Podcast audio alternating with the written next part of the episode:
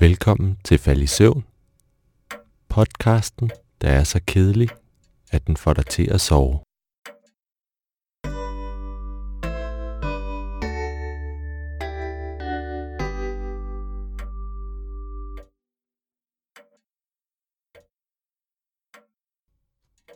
Vi kender alle sammen til regnormen. Vi har mødt den, da vi var små og gravet i jorden. I haven derhjemme, i børnehaven eller i skolegården. Nogle mennesker har måske et andet forhold til regnormen. Det kan være, at ormen spiller en særlig rolle i deres køkkenhave. Det kan være, at den har en særlig rolle i deres kompostbunke eller noget helt tredje. Landmanden, der skal have sine grøntsager til at gro, kender garanteret regnormen særdeles godt. Den er vigtig for, at han kan lykkes med at få god jord til sit korn. Det kan være, at han dyrker havre, eller hvede, byg eller ro. Eller at hans kartofler, rødbeder, jordskokker eller andre rodfrugter kræver noget særlig jord. Det kan også være, at landmanden har en frugtplantage med æbler eller pærer eller kirsebær, jordbær, hindbær og andre typer af frugter. Alt sammen kræver en god jord at plante i. Og det sørger regnormen for på sin egen, helt stilfærdige måde. Nogle mennesker kan godt synes, at regnormen ikke er så rar at kigge på. Regnormen er ret elastisk. Den bugter sig på en særlig måde, og når den ikke er dækket til af jord, kan den tage sig ret slimet og ikke så indbydende ud.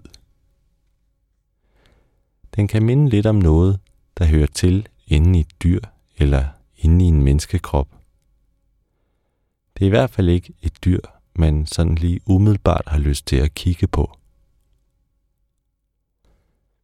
Det er ikke som en sød hundevalg, man får lyst til at klappe. En masse danskere har sådan nogle søde husdyr. Hunde, store som små, labrador, golden retriever, dansk-svensk gårdhund eller en pudelhund. Der er også mange, der har katte, både fritgående, hvis man bor på en stor ejendom eller på landet, eller en lejlighedskat, hvis man bor i byen og ikke har så meget plads.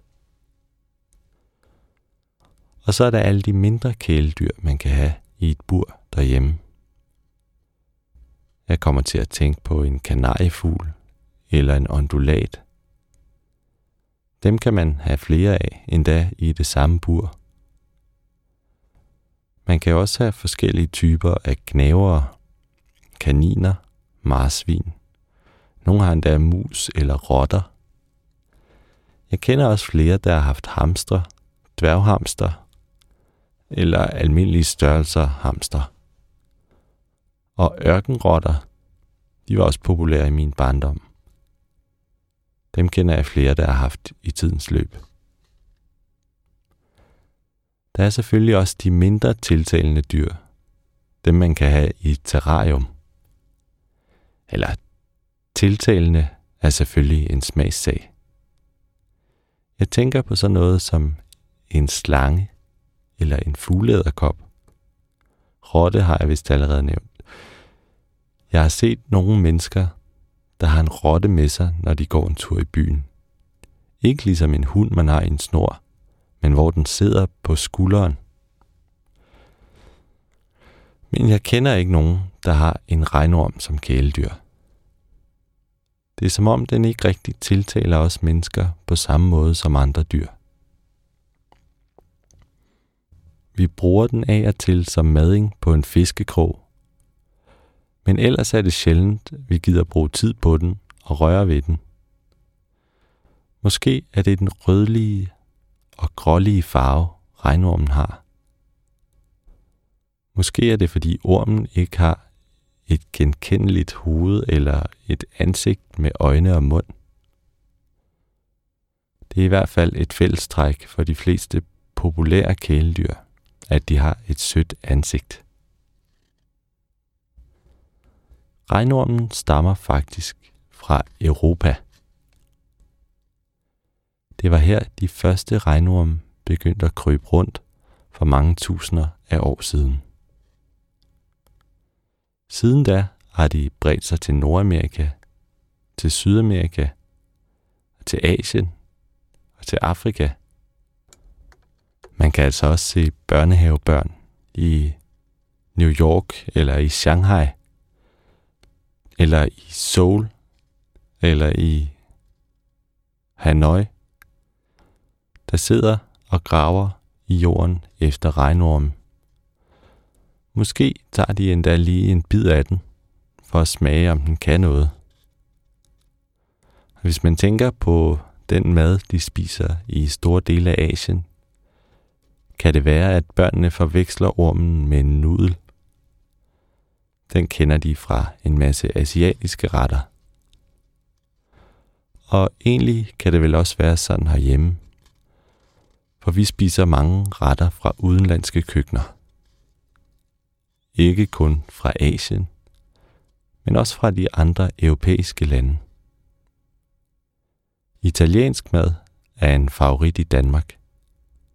Fransk mad har været og er stadig ekstremt populær.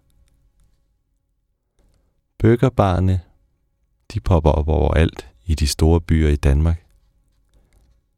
Dem har vi lært om fra USA.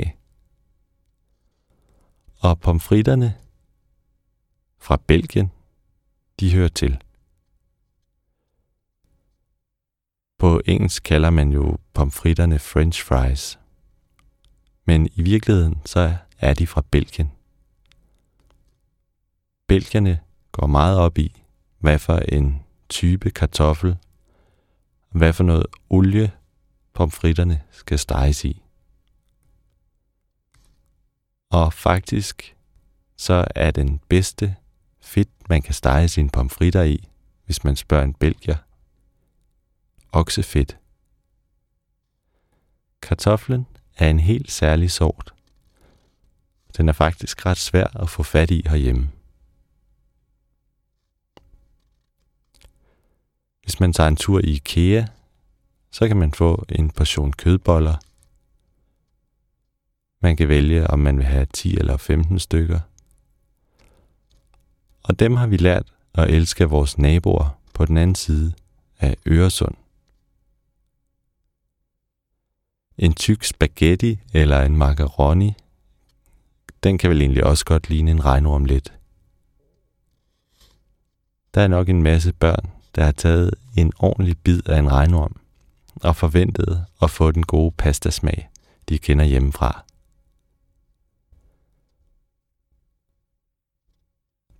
De fleste regnorme de bliver omkring 10 cm lange. Men faktisk kan de vokse meget større, og de kan blive helt op til 35 cm. Det svarer til en lille slange. Herhjemme kender vi snoen og hugormen. Og selvom de godt kan blive noget større end 35 cm, så kan man godt se for sig, at en regnorm på 35 cm, det er altså en ret stor en.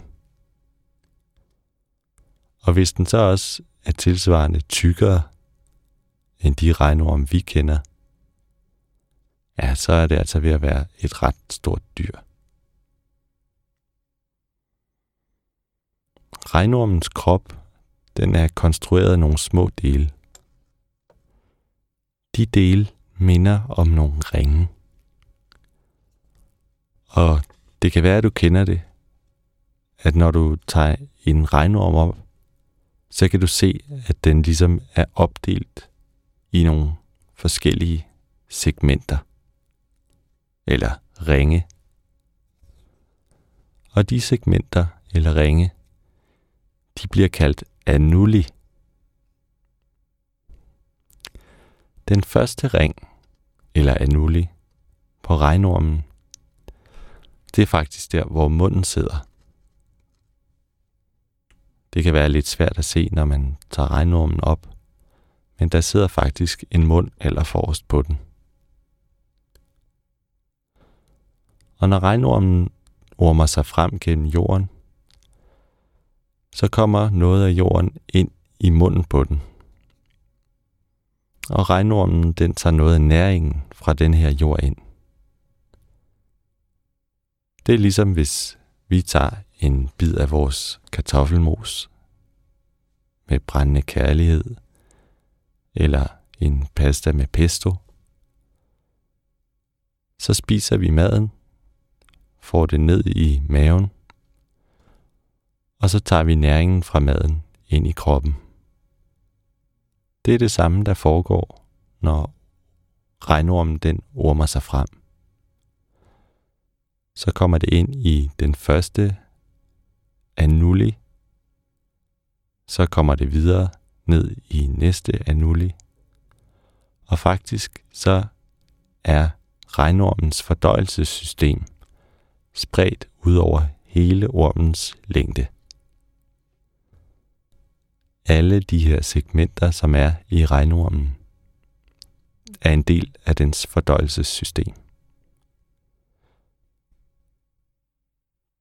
Hvis man skulle forestille sig det på et menneske, så skulle det altså være sådan, at man spiste maden, og allerede fra halsen eller i ganen begyndte maden at blive nedbrudt og vi begynder at tage næring fra den. Når så maden kommer ned i brystkassen, ja, så er vi stadig i gang med at fordøje maden, og det fortsætter så hele vejen ned, også ud i benene. Det kan virke lidt mærkeligt at forestille sig, hvis mennesket skulle være bygget op på samme måde som en regnorm. Men det er jo også fordi, at mennesket, menneskekroppen, skal kunne så meget mere, end en regnorm den kan. Vi skal både have plads til vores øjne, vi skal have plads til vores ører, vi skal kunne høre. Så skal vi have en mere kompleks krop, der både kan løbe, gribe, klatre, gå og kravle og møve os frem. Vi skal kunne svømme. Og alle de her ting, det er ikke noget, regnormen behøver. Regnormen, den skal bare kunne orme sig frem i mulden. Og det klarer den jo egentlig meget godt. Når ormen så rummer sig frem der nede i jorden, og den får noget ind i munden, så kan det være, at det er forskelligt organisk materiale. Det vil typisk være blade eller rødder, hvis øh, ormen er ude i det fri. Det kan også være, at det er en orm, man har hjemme i sin egen have, og det kan være, at man har en kompostbunke. Det kan også være, at man har en af de her store grønne kompostbeholdere. En af dem, der ligner lidt en skraldespand, som står oven på en bunke jord. Og hvis det er her regnormen bor, så vil noget af det, den får ind i munden, måske være gulerodsskralder, eller kartoffelskralder. Det kan være det yderste af en porre, som man har pillet og smidt ud. Det kan være enderne af et forårsløg, eller en peberfrugt, man har skåret over og taget kernehuset ud. Det kan være, at man har skåret et æble over, skåret det i både og fjernet kernehuset. Det kan være, at det er det samme med en pære. Alle de her ting, som man smider ud af grøntsager og frugter, i stedet for at spise det. Det er de ting, man kan smide ud i sin kompostbeholder. Og så er det her, at regnormen kommer ind i billedet. Og den kan rigtig godt lide at spise det her organiske materiale. Den er faktisk overhovedet ikke kredsen. Så alt det, vi smider ud, også noget, der er muggent eller rådent, ja, det kan regnormen faktisk rigtig godt tænke sig at spise. Så regnormen, den får for eksempel vores gulerodsskralder ind i den første anulli, det første segment af ormen, der hvor munden sidder. Og så bliver det her organiske materiale lige så langsomt nedbrudt ned gennem regnormen. Og når jeg siger lige så langsomt, så er det faktisk ikke helt så langsomt, som man måske kunne tro. Sådan en regnorm, den bevæger sig jo ikke særlig hurtigt. Vi kender det måske alle sammen, når vi har leget med en regnorm, da vi var små, eller vi har set en regnorm komme frem, da vi var store. Det kunne være, at det har været regn i en længere periode, og at det har tvunget regnormen til at komme op fra sit skjul, så den ligger på gaden. I hvert fald er det ret tydeligt, at sådan en regnorm, den ikke er særlig hurtig. Det er måske faktisk et af de aller langsomste dyr, vi sådan lige kender til herhjemme i Danmark.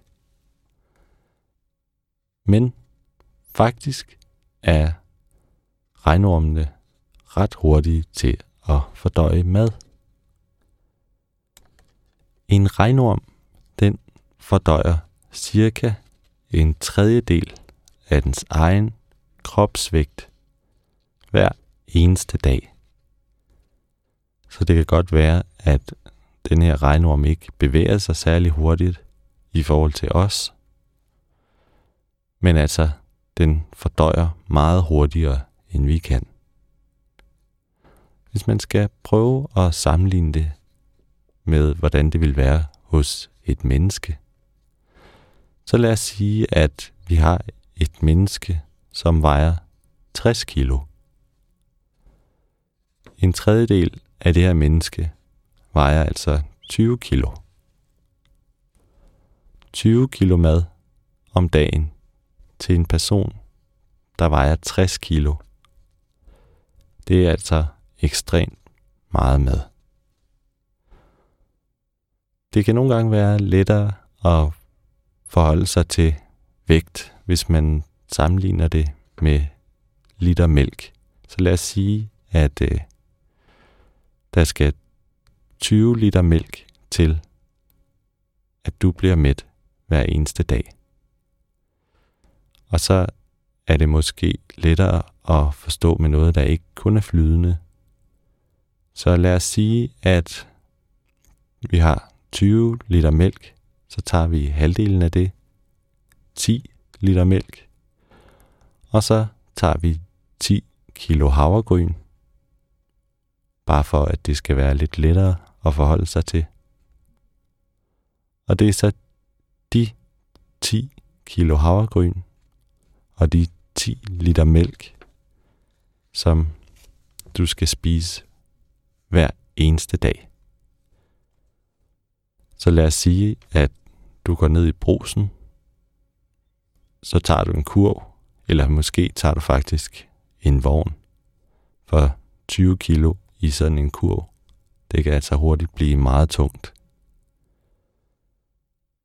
Så tager du din indkøbsvogn, så går du ned i tørafdelingen i brosen. Her finder du 10 pakker med havregryn. Det i sig selv kan godt se lidt voldsomt ud, når du står og tager 10 pakker af de her havregryn. Men så skal du også lige over og have mælken, så du går ned i køledisken, hvor du finder 10 liter mælk. Dem skal du så også have med op til kassen. Så der triller du op med din indkøbsvogn. Så køber du de her 10 kilo havregryn, 10 kilo mælk, eller 10 liter mælk. Dem skal du så have transporteret med dig hjem på cyklen. Allerede der kan det være, at det bliver ret tydeligt, hvor meget det er, du skal spise på den her dag. For det kan faktisk godt være rigtig tungt at transportere 10 kilo havregryn og 10 liter mælk. Når du så er kommet hjem, så er det ellers bare med at gå i gang. Og sådan en pakke havregryn. Ja, den plejer jo at vare i i hvert fald meget mere end en dag. Så det bliver ret tidligt, ret tydeligt, at det her, det er altså virkelig meget mad. Og jeg tror, at alle mennesker vil få det meget dårligt, hvis de skulle gennemføre det her med at skulle spise en tredjedel af deres kropsvægt hver eneste dag. Og det er sådan set lige meget, hvad man spiser. Om det så var 20 kilo grøntsager, det kan være, at det lyder sundere, men det fylder tilsvarende mere. Og 20 kilo grøntsager, det fylder altså virkelig, virkelig meget. Men regnormen går igennem det her hver eneste dag. Og det er jo i sig selv ret imponerende. Men det er ikke kun for regnormens egen overlevelses skyld, at den spiser så meget. For regnormen er faktisk afgørende for, hvordan jordkvaliteten er. Og det er noget af det, jeg allerede har talt lidt om, at hvis man for eksempel er landmand og har nogle afgrøder, man gerne vil have skal have succes, så er det altså med at holde sig gode venner med regnormen. For regnormen, når den kryber rundt, så transporterer den næring fra bunden af jorden op til overfladen. Og i de gange, den efterlader, når den ormer sig frem, de sørger for, at der kan komme ilt rundt i jorden. Og det gør, at jordkvaliteten, hvis man vil plante eller så, faktisk bliver meget højere. Det kan være, at du har prøvet at så eller plante nogle planter eller træer i det, man kalder pottemuld. Så har du faktisk anvendt noget af det, som regnormen har produceret. For regnormen, den laver den mest frugtbare jord. Og hvis vi ikke havde regnormen,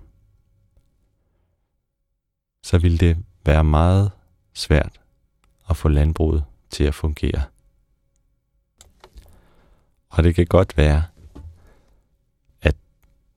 det her lille dyr ikke ser specielt imponerende ud i sig selv, og faktisk egentlig også er ret uappetitligt, så kan man jo sige, at regnormen faktisk har været medspiller til nærmest al den mad, du og jeg spiser.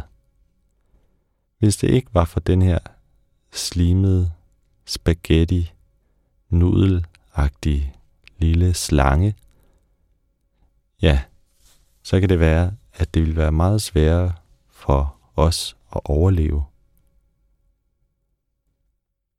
Det kunne være, at man kunne klare sig noget af vejen med kunstskydning. Det kan være, at videnskaben kunne komme op med et eller andet alternativ til regnormen.